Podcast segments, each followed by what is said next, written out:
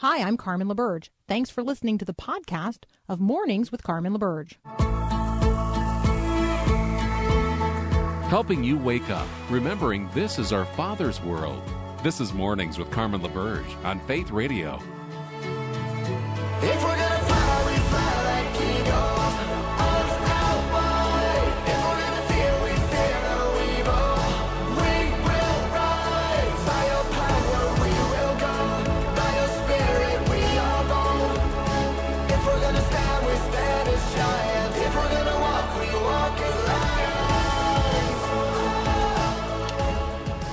Washington Post, the New York Times, uh, just across nearly every uh, chyron this morning, somewhere, the headline is announcing that the remaining 12 missionaries who were kidnapped in October and held for ransom in Haiti um, have not only returned, but all of those outlets are now telling the story of their escape. Not their release, their escape. So here's, um, you know, in short, what we know. They were being held in a facility where uh, the door was blocked, closed and blocked, but apparently not locked, and they knew that. Um, they also had um, some sense of the direction that they would go if they ever um, sensed that the time was right for them to sneak out. And so uh, the group of 12, including a 10 month old infant who I don't know, you know, when the last time is that you've, you know, seen, been around, or played with a 10 month old infant, but convincing them to be quiet for a long period of time. Ah, uh, yeah, that's, that's going to be a challenge. All right. So the group of 12, including a 10 month old infant and three other children, walked 10 miles until they found someone um, who could help them by making a phone call. They uh, prepared uh, for days prior, um, sensing that the time was arriving when they should uh, seek to escape. Um, and uh, they put their shoes on, they packed water in their clothes, uh, they stacked their mattresses in the corner of the room where they were being held. Um, and they opened the door that had been closed and blocked and they filed silently to a path that they had chosen to follow. Um, despite the fact that numerous guards were very close by, spokespeople uh, for the group are saying. The New York Times adds this the organization has disclosed that an unspecified ransom had been paid, but the missionaries had not been released. And so um, there's a lot going on here. I'm sure that there will be more to come. Um, suffice it to say, that uh, Christian Aid is uh, saying first they're leading with this. They're leading with this. We thank God Almighty. we thank God Almighty. Um, indeed, my friends, there is good news of great joy that shall be for all people. That's what motivates people to go to other places, even places that are not only hostile to the gospel, but literally hostile, to share the good news of the coming of Jesus the Christ. The good news of great joy the angel Gabriel said, shall be for all people, all people in all places at all times, even places that are dangerous to go. Those people, you ask? Yes, all people. And who will tell them? Well, Jesus says to his followers in Acts 1 8, You will be my witnesses.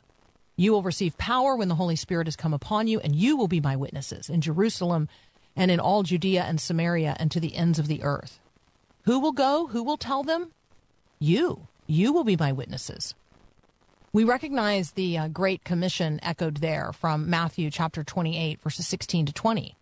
Jesus tells us to go and to make disciples of all nations and baptize them in the name of the Father and the Son and the Holy Spirit and teach them to obey everything that He has commanded.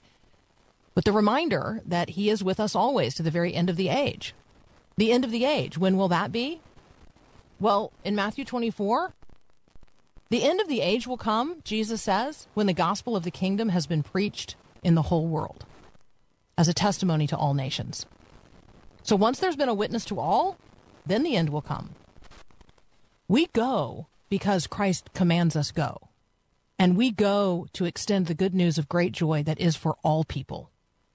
And so I encourage you today to consider how you are called to bear witness to Jesus the Christ, to share the gospel of the kingdom in the whole world as a testimony um, of who he is and what he has done and the good gift of God's grace offered in the person of Christ. Indeed, let us go tell it on the mountain. Jesus Christ is come. Dr. Bret Nicks is going to join us next from the Christian Medical and Dental Association. Um, maybe we're going to talk about, I don't know, let's do this. How do you expect Omicron to affect your holiday plans? That's a good question for all of us to be asking. That's up next here on Mornings with Carmen.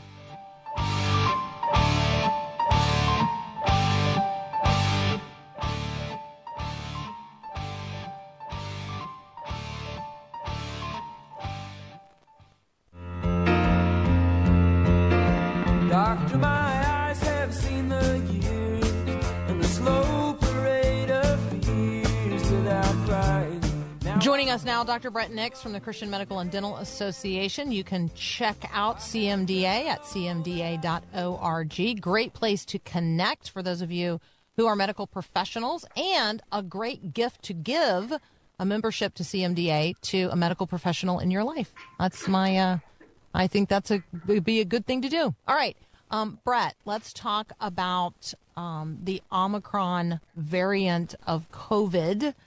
And I guess I'm just going to say start wherever you think we should start the conversation. Well, we can uh, we can start this conversation just as we would expect it based on our conversations really about a month ago. So first of all, Merry Christmas. Thanks for uh, having me Christmas. this morning. And oh. uh, you know, it's amazing. It's uh, not the gift that we were hoping for for Christmas, um, but as you know, uh, the week ending December 18th, Omicron accounted for about 70% or greater of the cases in the U.S. And so yes, it is our dominant variant now. And what we know about it is, of course, it started in South Africa and was watched very closely there. Uh, and that started back in November, where it was identified as this variant of concern. Uh, since that time, it has been reported in nearly every state, and it accounts uh, for 90% of the new cases in some areas, specifically in the Southeast, Pacific Northwest, New York, some of the higher density areas that you're seeing. What's interesting about it, though, and again, something that we continue to watch closely is from what we are seeing, uh, it does not appear to be as deadly as the previous variants. Now, recognize what do we know about COVID? The COVID deaths come weeks and weeks downstream of the infection for those that are at risk. And so, right now, we have uh, reported only one death in the U.S. So, that's a really, really low rate, uh, which is incredibly good, uh, considering probably 100,000 people might have um, Omicron at this point in time. And if we have one death, that's 0.0001% likelihood of death. So that's outstanding. So let's hope that continues. What we do know, though, based on the data out of South Africa, is that for this version, it has a tendency to have high viral content in the nose and in the mouth, the nasal areas. So sneezing, coughing, those types of features uh, increase the risk of uh, it being transmitted within communities, within families, within space. And so there's a concern that, hey, it might spread really, really fast. We're just hoping at this point that it is not as virulent, it will not cause the level of death. And again, for those that are having it, a lot of it looks, unfortunately, guess what? Just like the flu. So we have a listener um, asking um, milder strain. Does that mean this could be the beginning of the end of COVID? I understand that's how the Spanish flu ended 100 years ago. A, that's a very good insight and a very good perspective. What we do know is that as viruses continue to mutate, uh, they have a tendency to go one or the other direction. And this one appears that, at least in this circumstance, that it's decreasing its virulence, and that's a good sign. Um, the one question is the beginning of the end, or is it going to be the beginning of really the large pandemic piece? I think that we're seeing right now, just like we had with uh, the swine flu, the H1N1, it's still around. It's still part of the mix of what we see from the flu every year, uh, but it just does not have the same capture as it did before. We are hopeful that we're seeing the same with the coronavirus. The question will be is what does the next variant after Omicron look like? And if, it's a diminishing issue as far as the uh, level of severity, the level of associated morbidity and mortality, then that's a very positive sign. All right, you have made two references now to the flu um, and to uh, the flu mix. So um, I have another listener asking something about a change to the flu mix. Is there something actually in the flu mix that's not there anymore because of COVID? Okay, let me just confess, Bret, I don't know about that. Yeah, so here's what happens every year. Uh, the CDC and other organizations look at what the influenza outbreak is in the southern hemisphere during their winter before ours, and then look at other predictable models as to what will be coming in our winter time. And of course, last year was a little bit odd. And as uh, we look at the you know 2020 COVID window, it makes it very difficult to predict. And so when they talk about the flu mix, what that is is really the the, the vaccine predictable as far as what we're going to see this year. And right now, it's still very early as to what we will know specifically as to what type of flu becomes dominant. And just like last year, we did not have much influenza at all uh, because of all of the precautions that people were taking. You know, bottom line as it relates to it, for those who have um, high issues as far as their risks, underlying health issues, if they have ailing health or otherwise, for those that are immunized, it's an outstanding place to start.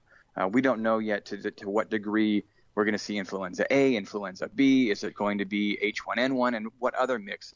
And so to say how good the mix is from the vaccine this year is premature uh, especially because we're seeing flu cases. We've been seeing flu cases off and on since late October, uh, just not a high density enough to be able to claim uh, the success of it. But the bottom line is, what do we know? These are all things that we can prevent. Number one, it's the ability to be mindful of washing our hands, avoiding touching our faces, uh, making sure that uh, we're getting adequate sleep, that we're getting adequate exercise and, and nutrition, and that if you are at risk uh, because of your underlying health conditions, that you just be mindful when you're in groups, especially uh, for those that you may not be able to predict. Do they have something as simple as a common cold that could very well actually be influenza?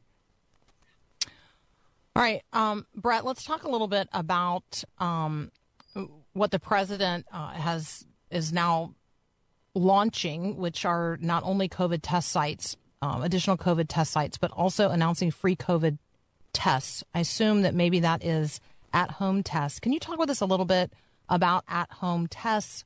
What are those like? Would I still have to like jab a thing up my nose? Like I don't feel comfortable doing that. Can you talk with, can you talk to me about that? There's a lot of different types of testing that are out there, and the, the simple home tests. Uh, you can go up to your neighborhood pharmacy, Walgreens, etc., um, and you can actually purchase them. So this fall, we actually purchased them in my family just to test because my kids were going off to a, a young life camp and they had required testing, but we also had other you know things. Hey, we might have had an exposure. The home test that you have, again, yes, it is a swab. It goes in back, tickles the back of your nose, um, and then you actually can do the test there. Recognize there's so many different levels of tests. The typical home tests are called antigen tests, and if it's positive, the probability of it being positive is really quite good. Uh, can there be false positives? Mm-hmm. Yes, but they're less common. Uh, a false negative can be more common. So if you have a positive test, it's helpful. If it's negative, it's good, but recognize it's not quite as good as what we call a PCR test, which is a higher quality test. Uh, also comes at a higher cost. That's what's typically done within the healthcare setting itself. Now, you know, bringing up the testing piece, the one thing that's I think of great value. Let's say you are going to go visit and you want to say, hey, I want to be safe over Christmas. I want to enjoy time with my family. I want to celebrate why Christmas is here, celebrate Jesus with my family, and in doing so, you're going to go visit your grandmother or your parents that may be aging and have some health condition issues. A smart thing to do would be pick up one of the antigen tests and to test yourself the day before you go uh, to visit them or the day that you're visiting, um, especially if you're going to stay for a few days. And the nice thing about that is it gives you some level of assurance. The tests, like I said, aren't perfect, but they're actually really quite good. Um, and then that way, at least you have a peace of mind.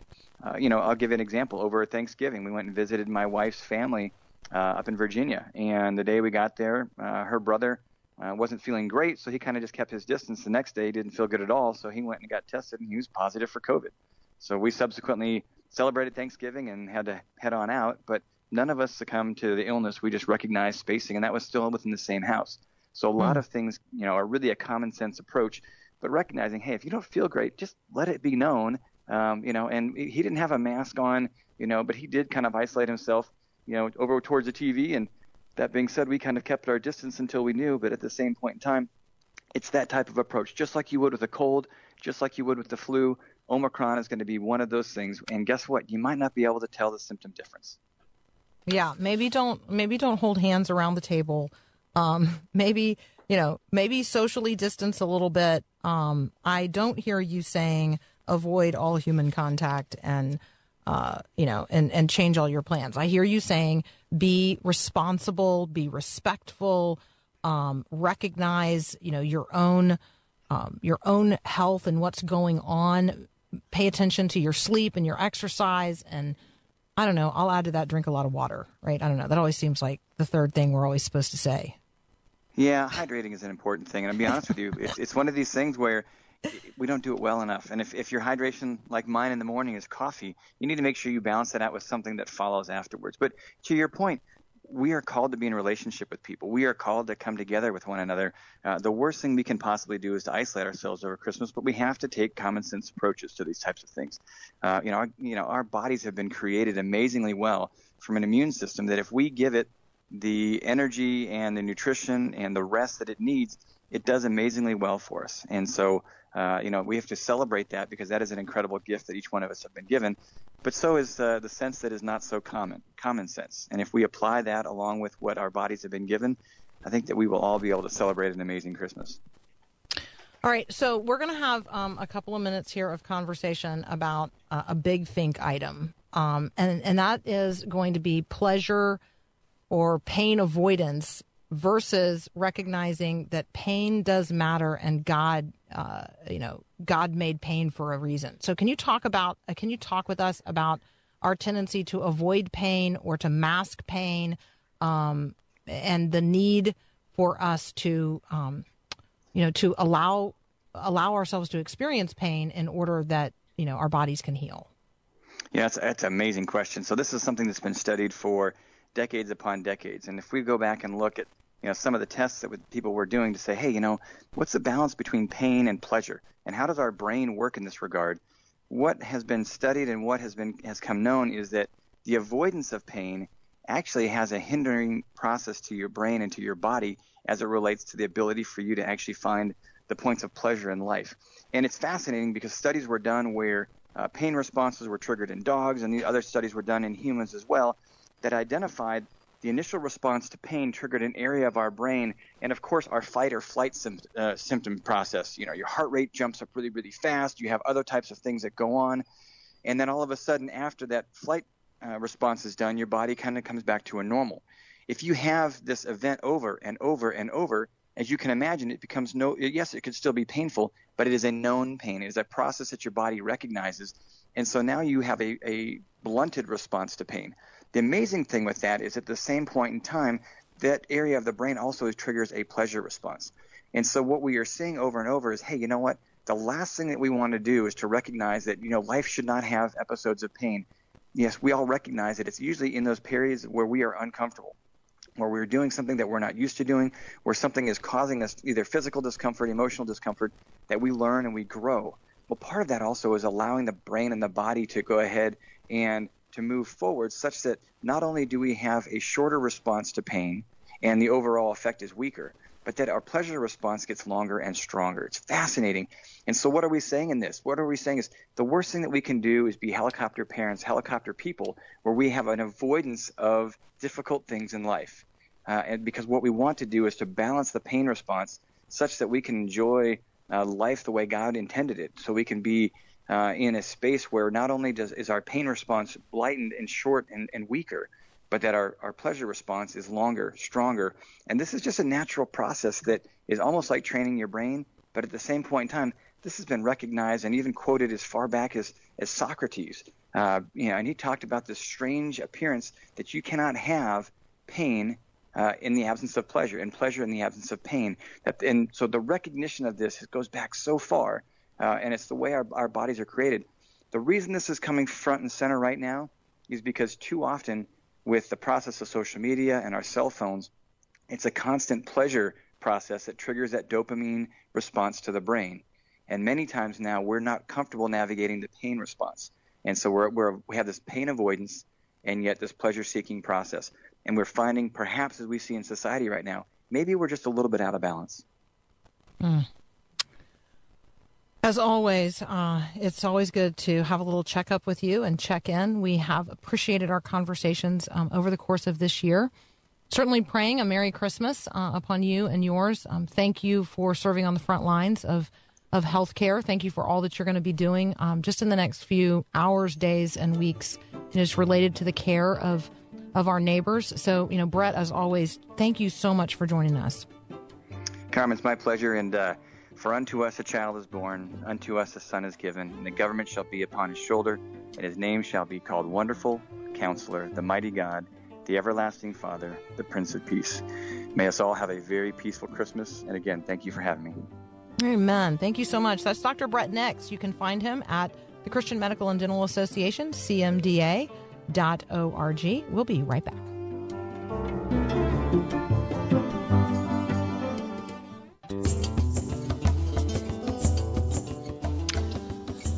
All right, when you um, you think about the challenges that we're facing today, I just wonder, I wonder if you are dealing with some anxiety and depression. If it doesn't, it doesn't feel very holiday-ish, and that's not because there's not snow on the ground where I live. Um, I don't know. It feels like there's rush and hurry and a lot of anxiety and um, anticipation of loss or a holiday that's not going to maybe live up to everything that you know it's supposed to in terms of like sh- sugar plum fairies. Um, so I wonder if you're feeling that way. That's the way I'm feeling. It's not that I'm distracted by the world. Like I love Jesus and He's at the center of Christmas. There's no question about that. But I still recognize that um, there's a there's a shadow over the land. There's a shadow over the way I'm approaching Christmas. And so I thought it would be good to talk with Allie Marie Smith today. She's the author of Wonderfully Made. She's also the director of the ministry called Wonderfully Made. Uh, and she she talks about, you know, this challenge, this issue of um, uh, what the world tells us and what the world looks like, and yet, you know, like what we're really created for. All right, that's up next here on Mornings with Carmen. This is Max Lucado, the babe of Bethlehem, Emmanuel. Remember the promise of the angel? Behold, the virgin shall be with child and bear a son, and they shall call his name Emmanuel, which is translated God with us. Emmanuel, the name appears in the same Hebrew form as it did 2,000 years ago. Imanu means with us. El refers to Elohim, or God not an above us God or somewhere in the neighborhood God. He came as the with us God, God with us, not with the rich or with the religious, but God with us, all of us, Russians, Germans, Buddhists, Mormons, truck drivers, librarians, God with us. Prophets weren't enough, apostles wouldn't do, angels won't suffice. God sent more than miracles and messages. He sent Himself, He sent His Son.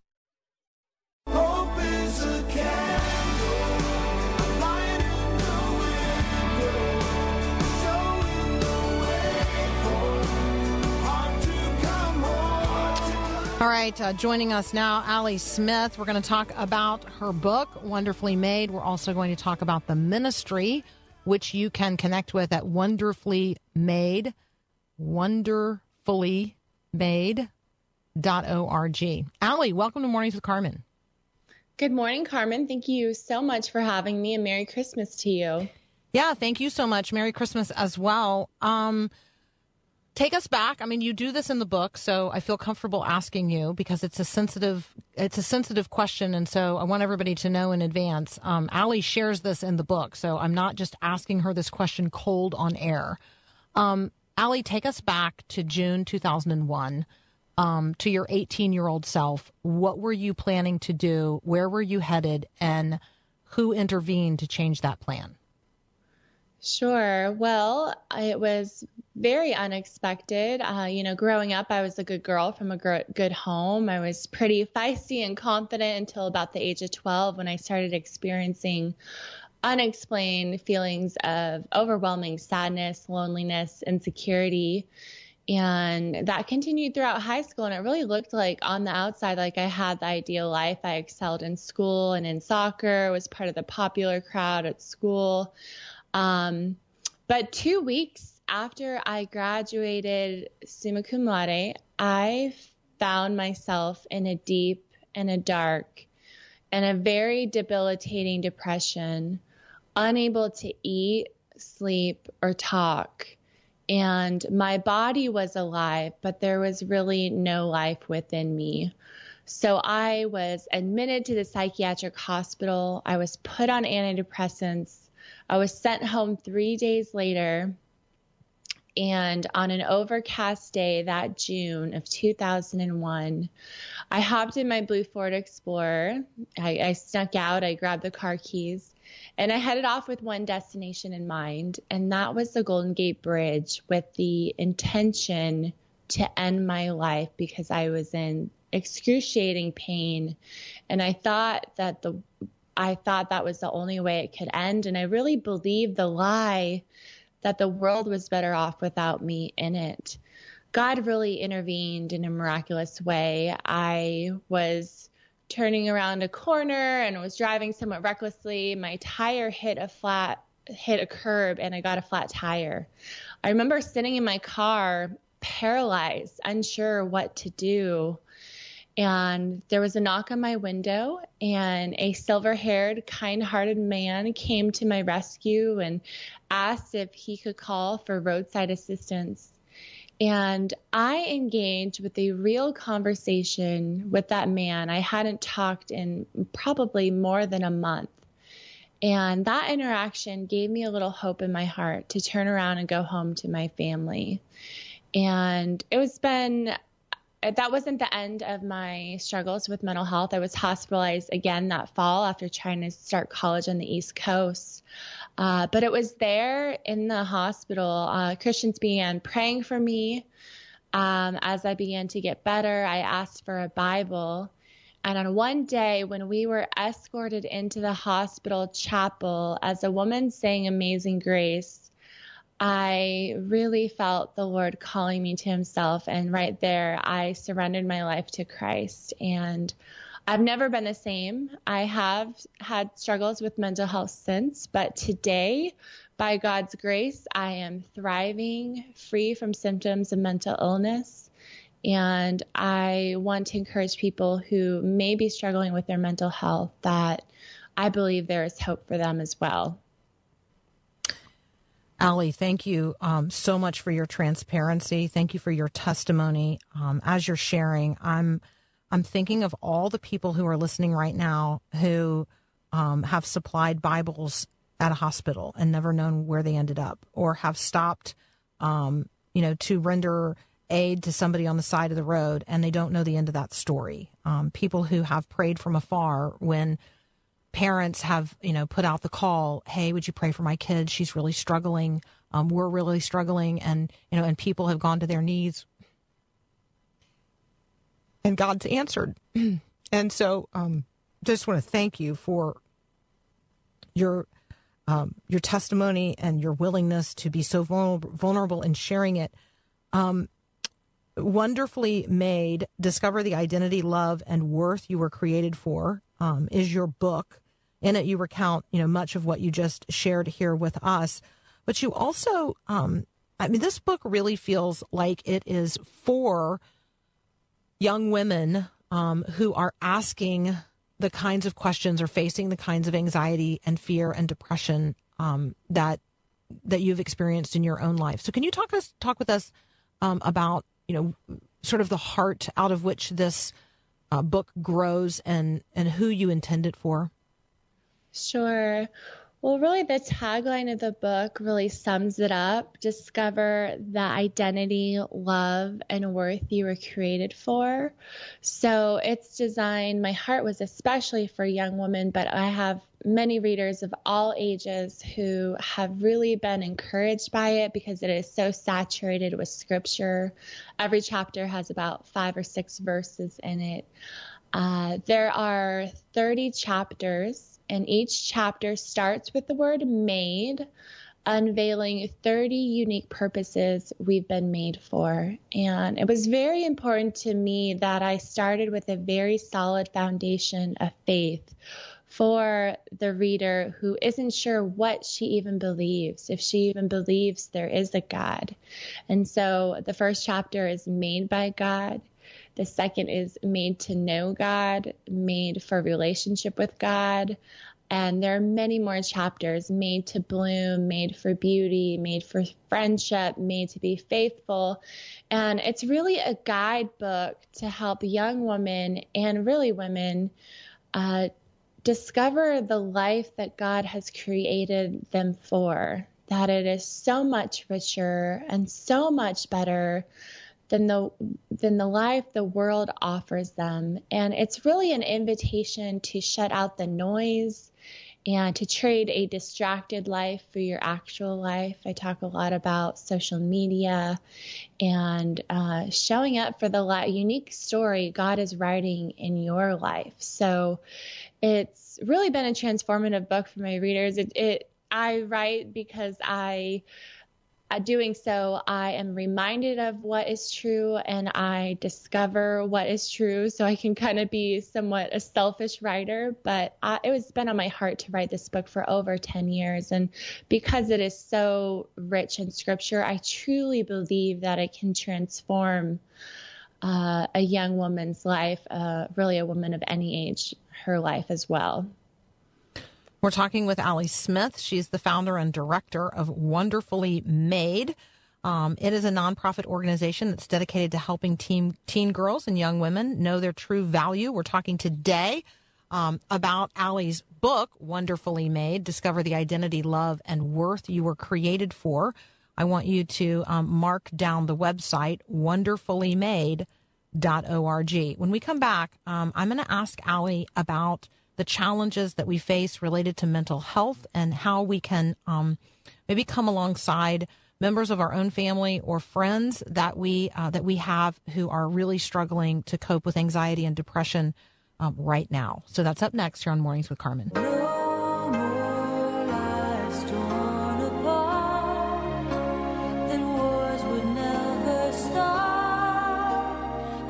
Continuing our conversation with Allie Smith. We're talking about her book, Wonderfully Made. It's also the name of the ministry that she directs, wonderfullymade.org. Allie, a lot of um, a lot of folks uh, seeking to cope with anxiety and depression. Um, you offer some uh, healthy ways to cope. Maybe um, maybe share those with us. Sure. Well, first, Carmen, I want to thank you so much for having this conversation today. Uh, on that note, Christmas time is the most frequent time people experience depression. The holidays can be very difficult uh, for individuals' mental health. And so uh, I want to encourage anyone listening today that is experiencing challenges with their mental health right now that they're they're not alone. And with depression specifically, it can be impossible to see past the immediate pain of the present. But the truth is, there is so much hope. And, and some days it can be so overwhelming to take it one day at a time. So I encourage people to try to take it one breath at a time. And also to reach out for professional help and community support to stop isolating. Uh, depression specifically thrives in isolation. And so it's so important to tell someone to reach out to a counselor, uh, a friend, to see a doctor, especially if you are having suicidal thoughts. Uh, do not keep those to yourself. Um, also, it's important to note that mental health conditions are not terminal conditions. They are often very treatable, and so much help and treatment options are available. And I want to say that millions and millions of people have experienced mental health challenges and have endured them and gone through the other side to really experience flourishing lives. And so I also want to speak to someone who maybe is contemplating suicide. I would tell them, you make this world a more beautiful place, and this darkness is not the end of your story. We need you here, and your loved ones need you to stay. And lastly, I would also say that your struggle is not your identity, and God can do beautiful things with the broken life. So take it breath by breath. Seek out professional help, uh, seek out community support, stop isolating, and, and have faith that God can bring you through this. Hey, Allie, I'm wondering if um, you can speak a, a, word of encouragement today to parents. Um, i feel confident you've had a conversation with your mom and dad about what they experienced, um, you know, when you were initially uh, experiencing mental mental health, mental illness challenges when you were a teenager, and then you know for the for the years following that. I feel confident you've talked with them. You guys have had conversations can you give a little um, window into that to parents who are listening right now? I mean, we've got some people who are just really struggling with kids who are suffering mental illness, who aren't getting treatment, um, and it's hard. Sure. Well, I feel so grateful for my parents. I mean, they were my my rock through this. They they gave me unconditional love and support it was very challenging for them as parents, as you can imagine. Uh, and so I would say to parents, you may need to really fight for your child when they're unable to fight for themselves. And actually, in the dedication of my book, I dedicated it to my family and I said, Thank you for fighting for me when I couldn't fight for myself. And unfortunately, that's the nature of um, severe depression is it really takes away your will to live. And it's very troubling and very difficult on parents and loved ones. Uh, I would also encourage parents to ask if they suspect their child is struggling with depression and maybe they're away at college or uh, you know, even in the home, is to ask them, are you experiencing suicidal thoughts? Do you have the desire to no longer live? Sometimes people can think by asking this question, it's going to increase suicidal thoughts in that person's mind. But research has actually found the opposite to be true, that it can open up a conversation and lead them to get the professional help that they need. I would also encourage parents and family members to encourage their loved one who is struggling to stop isolating and to really try not to leave them alone, uh, especially if they are experiencing severe depression and suicidal thoughts. They should not be left alone. Uh, take them to counseling and doctor's appointments love them and serve them. Avoid trying to fix them. Understand, educate yourself on the nature of mental illness, the warning signs, the symptoms, the treatment options. Listen and learn from other people's stories. And then lastly, it's very important to get support for yourself. Uh, and to take care of yourself during this time. Uh, so you're you're not running from a you know an empty well but you're mm-hmm. you're filled up and you're able to pour into your loved one into your child there are tons of resources you guys should connect with at wonderfullymade.org. That's where you can find Allie Smith. That's where you can uh, connect with the book um, but you can also ke- connect with community right there as well. Um, Allie, what a joy uh, to visit with you. Thank you so much. We will let you get back to the important things of the day, including your golden retriever Gidget, who I regret I did not have time to ask about. Carmen, thank you so much for having me. Merry Christmas. Absolutely. God bless Merry- you and to all your listeners. Merry Christmas, Allie. Thank you so very much. We got to take a very brief break and then we'll be right back to wrap it up. You're listening to Mornings with Carmen.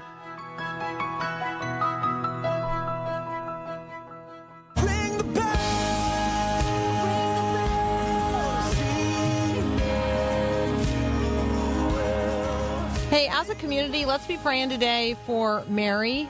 Um, Mary listens every single day. Um, she is one of us, and for nine years, she has been um, supporting and praying for her now 22 year old daughter to um, deal with issues related to mental illness, um, addiction, self harm, on and on and on. Uh, and so let's be lifting up Mary today and her daughter. Let's ask for God to intervene in ways that um, that her daughter can can see and will respond to in positive ways. Um, I know that as we head into the new year, I need a Bible reading plan. I am wondering if you want to read through the Bible in 2022. Um, and I can tell you, if you don't have a plan, you won't get it done. That's sort of the way this works. So, would love for you to read through the Bible with us. We have a Bible reading plan um, at Faith Radio.